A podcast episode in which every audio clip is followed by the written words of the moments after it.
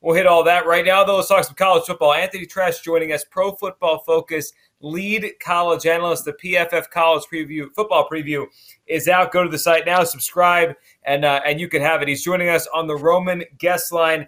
Anthony, uh, welcome back to the show. Excited to talk some college football with you as we're about a month out from the start of the season. We'll start here. I mean, you've been doing all these previews, positions, players, teams. We're high on this show on Ohio State. How good can this team be? And do you look at them and put them on the same level as Alabama, Georgia as we enter this season? Yeah, I mean they're definitely the best or one of the best. I, I would put them at number two right now heading into the season. I'm still a little bit more bullish on Alabama, but I, I think there is still this year, like last year, a clear flaw with all of the top teams. I kind of you know, would make you nervous in some way with Alabama, it being the offensive line once again. I mean, last year's group was honestly one of the worst in the SEC. They were bottom three unit and pressure rate allowed on block pressures, pass block grade. I mean, their pass block grade last year was, I think, over 15 grading points lower than any other season uh, that we've seen from Alabama in the PFF college era. They lose Evan Neal, who was the highest graded guy from that group. They do replace him with Tyler Steen, a transfer from Vanderbilt, but it's still a pretty significant drop off there at that position. So that's the big concern. But Bryce Young, I think he's the best player in college football. And I think if you had to pick the next best player in college football, it's Will Anderson on the defensive side of the ball. And I think those two alone can get Alabama pretty far alongside all the other talent that they have, like Jahmyr Gibbs, the running back, Jermaine Burton, the wide receiver, Eli Ricks, the cornerback, all three of those being transfers, and some other key guys they also return. So I'm leaning with Alabama there, but Ohio State's definitely number two there, and I think there's a gap between two and three. With Ohio State, the defense is, of course, still the big question mark. Um, you know, they did bring in Jim Knowles, defensive coordinator from Oklahoma State. You know, how much can this defense improve in year one under him is the big question there. And they have a lot of young but raw talent. And, you know, it's going to be interesting to see how all of these guys, even some of the veterans, adjust to this new system because um, it's going to be completely different from what they've been used to playing in the past. So I think that's the big wild card there. Offensively, I mean, there's no concerns that this is going to be one of the best offenses, if not the best offense in college football. I mean, the offensive line's great. The wide receiver room is once again still good, even though you lose two guys at the first round of the NFL. CJ Stroud, he's a top five quarterback returning. Um, a lot of people argue maybe he's the best, but um, I mean, you have a loaded backfield with TreVeyon Henderson and Miyan Williams. So, you know, uh, there's definitely I don't think there's nobody can argue with you that if you say Ohio State's the best, I don't think there's an argument to say that they're not the best. Um, but I think it's just kind of splitting hairs between them and Alabama at this point. But there's a ton of reason, specifically with that offense, to be bullish on Ohio State. Anthony, for most bettors that have a full time job, that have a family, a lot of responsibilities, and if you're betting, you're usually betting multiple sports. And if college football is not number one on your list, it's hard this offseason. It's hard to keep up with the transfer portal. And, and, something that I love that you guys did at PFF with, with your preview is uh, on there for each team, you've got a portal section players gained, career FBS, snaps gained, and where teams ranking, win shares gained from 2021. Can you talk over that process and how challenging that was? And if there are specific teams that stand out where the transfer portal treated them very well or very poorly? Yeah, that's actually one of my favorite sections in the entire preview guide. And honestly, it was a little bit of a grind to keep that up to date. Um, and, you know, hopefully next year we can work out some kinks and, you know, get a better process, whether, you know, we're storing it there or storing it elsewhere in a public thing, or it might end up being behind the scenes information for the, our team clients. But, um, you know, just keeping track of the transfer portal. I mean, obviously with just how much of a whirlwind it was a grind, but I was really happy to sit down and take the time to find out all that information and extract that and be able to put it into the preview guide for at least this year. Um, and like you mentioned, we have win shares gained and also along the basic information, you know, total snaps played, you know, for their entire uh, collegiate careers, total players added.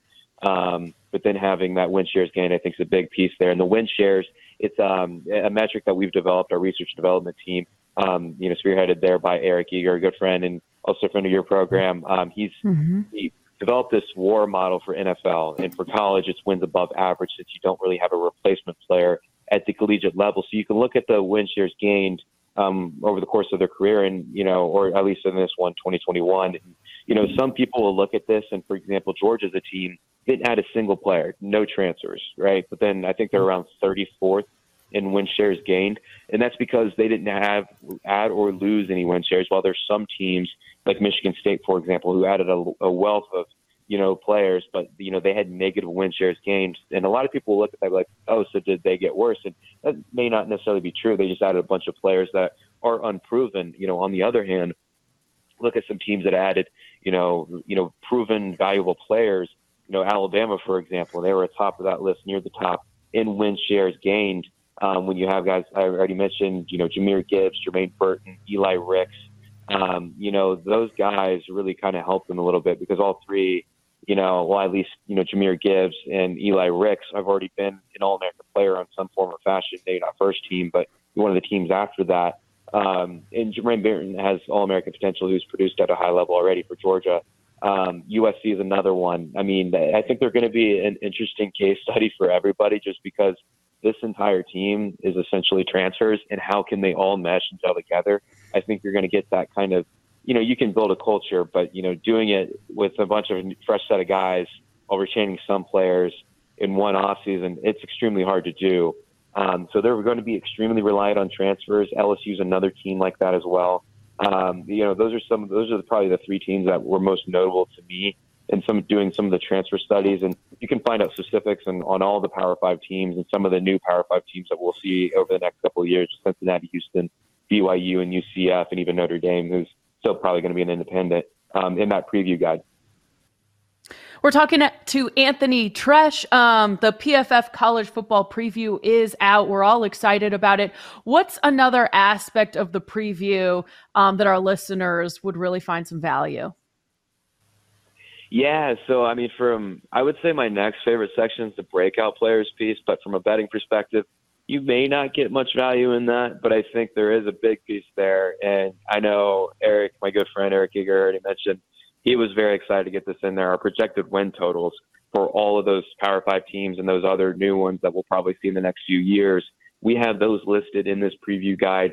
Um, it can help you kind of, you know, measure, you know, where we kind of value. And there's some where even me, I'm like, I don't know about that, but I would say most of the time I'm, you know, agreeing with it and I'm betting with it. And you're probably going to make some profit just based off of how the last few years have gone for myself and others here at PFF that have kind of followed that way.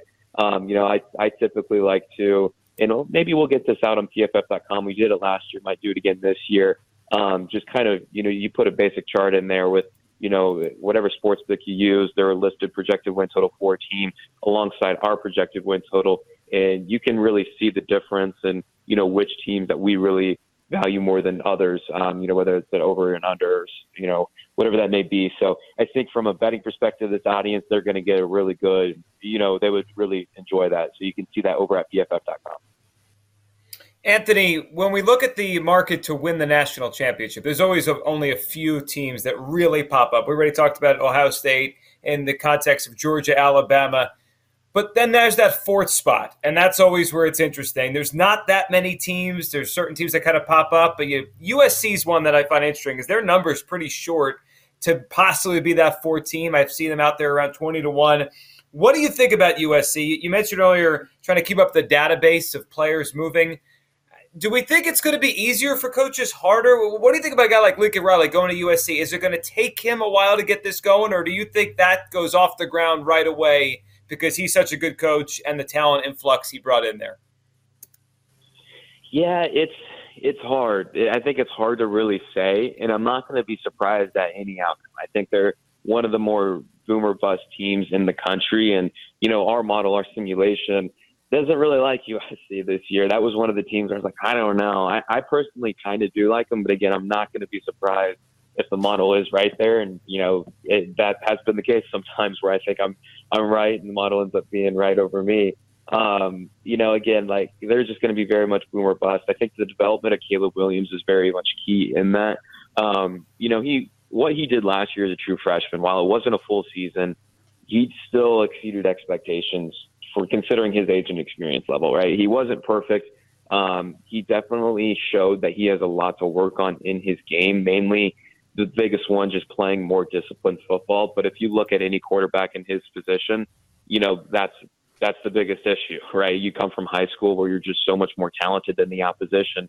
you're pretty much just playing schoolyard football. You're not really running an offense. You're just, you know, over talenting everybody. Right? Your talent is just uh, unmatched compared to the other guys. So, you know, that's where he kind of just showed his fatal flaws. And, you know, that first half of the Kansas game, for example, was one before he ended up saving the day with just with his, you know, abilities. Um, you know, definitely has the talent to be the best quarterback in college football. But again, you just got to be a more disciplined player. And, you know, it's not something to be concerned about long term yet, but, you know, that's not something, not an easy fix year over year. So, you know, I think that's a big something, you know, that's something that's very much big up in the air. The defense, too. I mean, a bunch of transfers are there as well. I mean, they added some very, very talented players um, in the transfer portal. Mekhi Blackmon, the cornerbacks from Colorado, um, one of the best cornerbacks in the Pac 12 over the last couple of years, one of the more underrated players in the conference.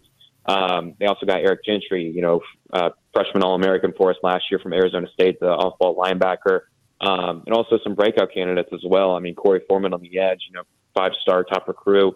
He's one to watch there, um, and a wealth of other players as well. So, you know, I think there's just a lot of, you know, unknown factors with this team. You throw in just the, the, the, the new head coach, the new system, all these transfers. That's where you get the boomer bust nature um, in addition to the, just who the players are.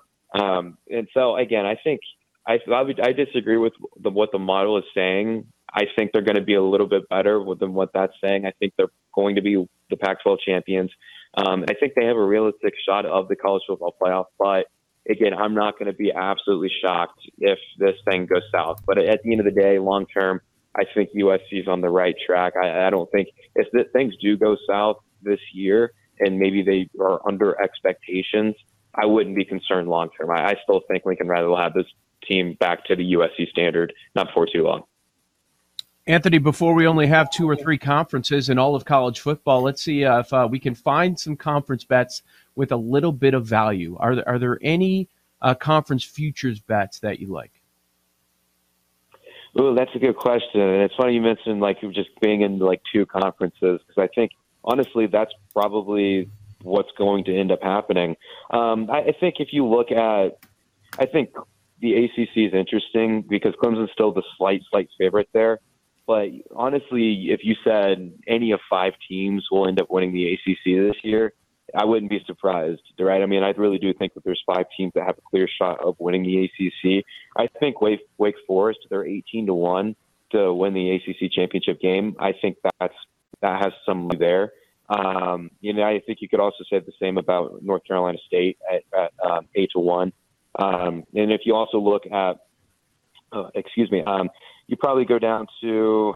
I think the SEC is probably interesting. I think Alabama, even though they're the favorite, um, you know, I, it would be hard for me to think that any of the other teams are going to win it. And I've seen some people say, well, you know, long shots, you know, maybe Arkansas can do something, but no, it's going to be Alabama. I don't really see any value there. And again, I already talked about the Pac-12. I think USC there are the slight favorite there, and that's probably where I would want to lay my money there. And I don't see, even though I think some teams in the Pac-12 could surprise this year, I don't think any of them are going to sneak up on USC or even Utah, who's right there with them. Um, but I would probably place my money on USC. In the Big Ten, I think that's where things get a little bit interesting, especially if you just look at the division perspective. Um, you know, if you look at the, the Big Ten East, obviously, I think that's Ohio State to take, and I would be a little, little bit surprised if even Michigan. But the Big Ten West, I think you could probably make a pretty good case that Purdue has a pretty decent shot. Um, it's interesting. I think they've gone from an underrated team at the beginning of the offseason. Now they might be a little bit of an overrated team, but I still think that they're pretty equal with the teams at the top. You know, Wisconsin being the favorite there, and Nebraska. I don't quite understand the hype, even though I get that they were three and nine, a lot of close losses last year. I still think that they're a 500 team at best this year. Um, in Minnesota, I think also should be in the conversation. I think also, honestly, our simulation has them as the best shot to win the Big Ten West, um, even though they're not even close to being the favorite for the Big Ten West. So, you know, Purdue and Minnesota, I think there's some value there if you're just betting the division. Um, but again, it could end up just being Wisconsin's for the taking, but I still think that there's some question marks there. So, you know, I think those are kind of the more popular ones I've been eyeing. Um, the Big 12 is also one that I disagree with with our model. I think Texas, if I had to make a bet on that, I would probably place it on Texas. Um, but our model while it does like Texas more than USC, there's just a lot of unknown nature there, so they're not as high on them as the market is. Um, but I still think that if I had to bet on a team, it's probably Texas there. So that's that's kind of where I'm at with a lot of where the conferences are at right now. Um, but you know, I, I still need to get into the group of five and play some bets there. I haven't, you know, I'm now looking at some of the sports books. They weren't previously listed, but now I see they are. Now I'm looking at this, and I might have to carve out some time sometime the next couple days. Great stuff, Anthony Treash. Pro Football Focus on the Roman guest line. Get a free patient and ongoing care for ADL for the comfort and privacy of your home.com slash BetQL now to get $15 off your first month. GetRoman.com slash BetQL. Baseball returns today. We'll get in today's card and MLB Survivor next on the BetQL Network.